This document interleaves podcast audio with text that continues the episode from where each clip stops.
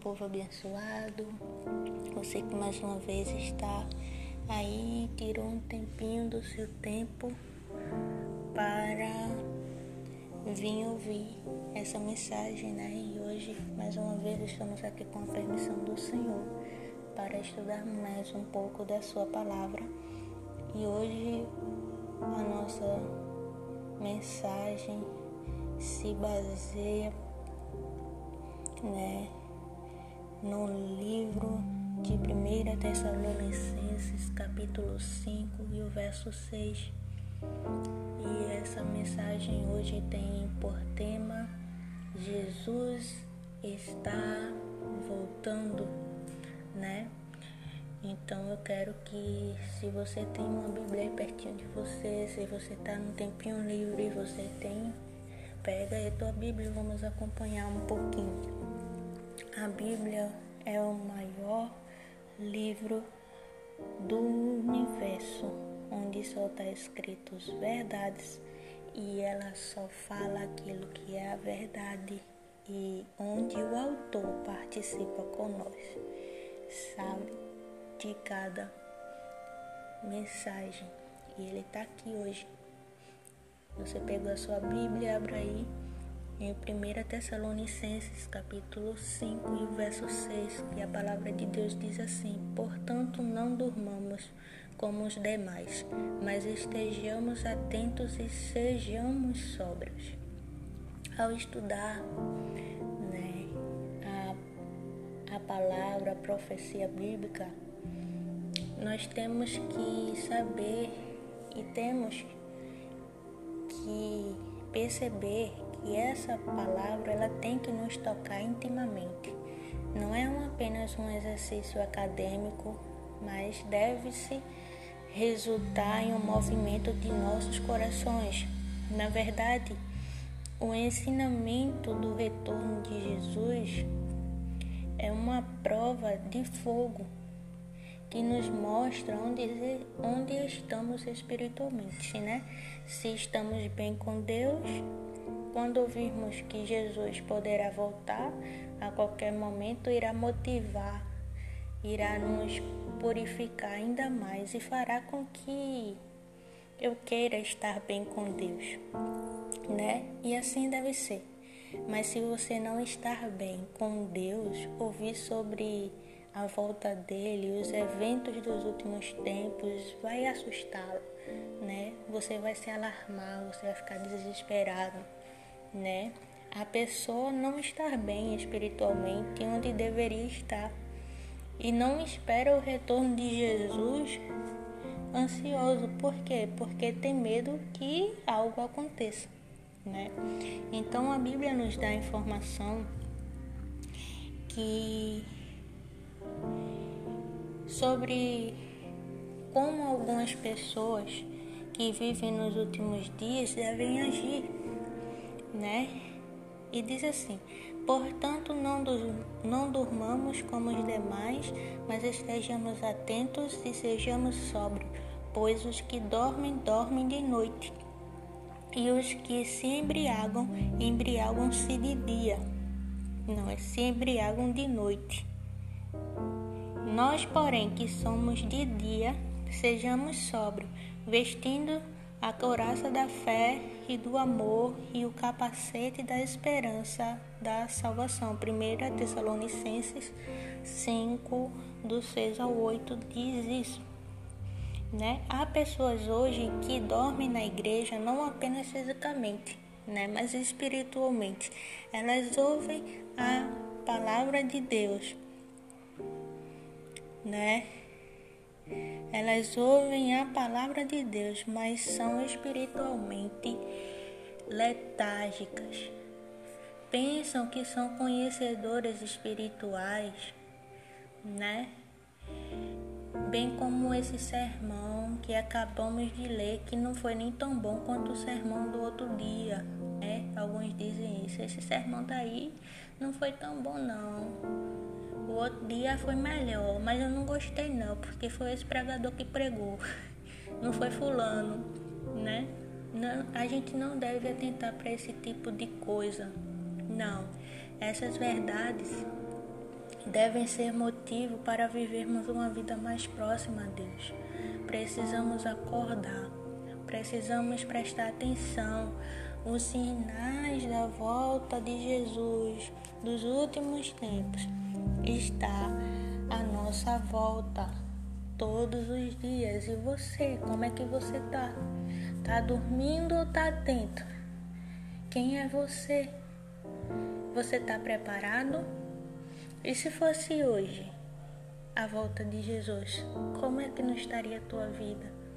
Reflita nessa mensagem, porque você não deve estar atento ao que as pessoas falam, você não deve estar tá querendo é, ter a sua vida completa baseado no que você vê, mas sim em Deus, em tudo que Ele te dá. Portanto, não durma, seja sóbrio, esteja atento, porque o diabo, ele é o nosso adversário, ele anda ao nosso derredor, rugindo como um leão, procurando a próxima vítima para tragar. Mas Jesus não. Jesus, ele é o teu pai. Ele é o teu amigo. Ele tem tudo o que você precisa e é de graça, porque um dia o véu do templo se rasgou e ele pagou de alto a baixo. Ele já retirou todo o bloqueio que te impedia de ter acesso a ele. Então, meu amigo, não durma no ponto. Jesus está voltando. Acorda, prepara, porque o dia e a hora você não sabe, mas ele virá. E ele quer saber se pode contar com você para viver juntamente com Ele na eternidade. Ele é o teu Pai, Ele te ama e Ele quer você. Então, a palavra de hoje é: não durmamos como os demais, mas estejamos sóbrios, atentos, porque Jesus está voltando. Guarda bem isso.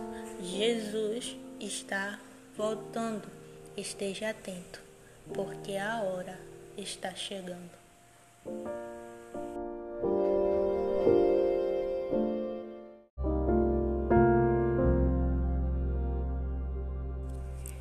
Oi, gente, paz de Deus. Estou aqui com a permissão de nosso Deus mais uma vez. Gravando esse áudio para você, para dividir mais uma de nossas devocionais e hoje eu quero compartilhar com vocês um texto que fala muito ao meu coração, que é Lucas 14, verso 28, né, que vai estar baseado o nosso tema de nossa devocional hoje nesse versículo. Então, se você tem sua Bíblia aí, se você tem aí um tempinho vago, pega ela aí, vamos meditar junto. E o texto da palavra de Deus diz assim: Para nós hoje, Lucas 14, 28 diz assim: Qual de vocês, se quiser construir uma torre, primeiro não se assenta e calcula o preço para ver se tem dinheiro suficiente para completar. Daí no versículo anterior a este, já já nós vamos ler, mas eu quero deixar aqui, né, o tema da mensagem de hoje diz: seguir a Jesus tem um custo. Tema da mensagem de hoje, baseada no livro de Lucas, capítulo 14, verso 28, diz: Seguir a Jesus tem um custo. Ai, que custo é esse, Renata? Eu vou te dizer agora. Seguir a Jesus tem um custo, sim, mas é também preciso que se saiba que há um custo muito maior em não segui-lo. Por quê? Porque tudo que você abrir mão para seguir a Cristo será melhor do que qualquer coisa que você possa fazer nessa vida. Jesus disse: E aquele que não carrega a sua cruz e não me segue, não pode ser meu discípulo. Em outra versão, a palavra de Deus diz, né, que aquele que deseja ser seguidor de Jesus, mas não está pronto para morrer como ele vai morrer e acompanhá-lo, não pode ser seu discípulo, né? E então em outras palavras, Jesus estava dizendo: não faça nada no impulso de um momento. Calcule o custo, né? Por quê?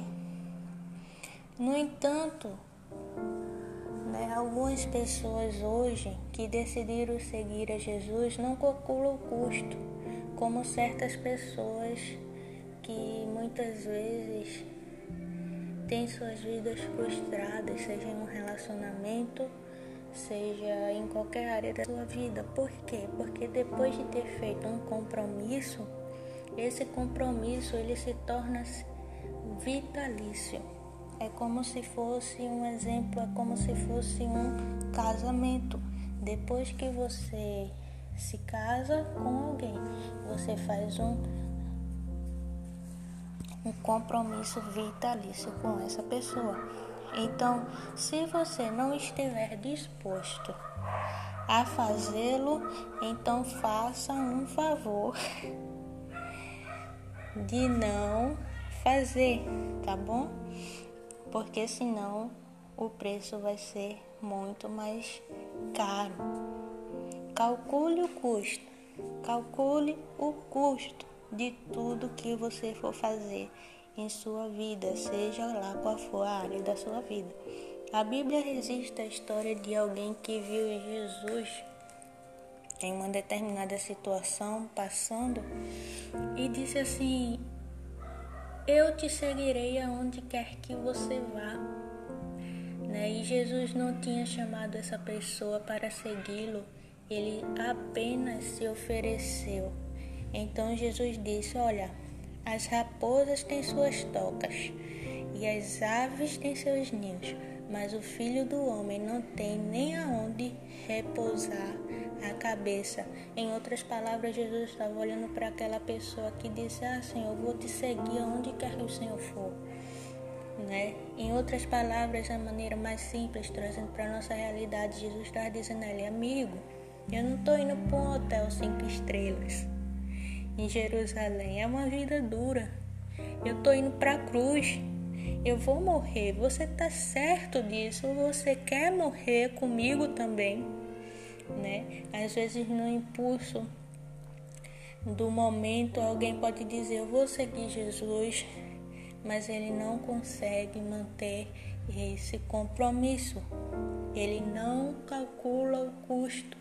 Ele não sabe o verdadeiro valor né, das suas palavras, o peso das suas responsabilidades. Temos que perceber que ser um verdadeiro discípulo de Jesus não é fácil, né? Porque vai comprometer a nossa vida em muitas coisas e vai fazer com que a nossa vida tenha muitas renúncias e muitos sacrifícios. Então, a palavra de hoje eu vou ser bem sucinta e é sobre isso. É preciso calcular, calcular o custo. Você tem calculado o custo.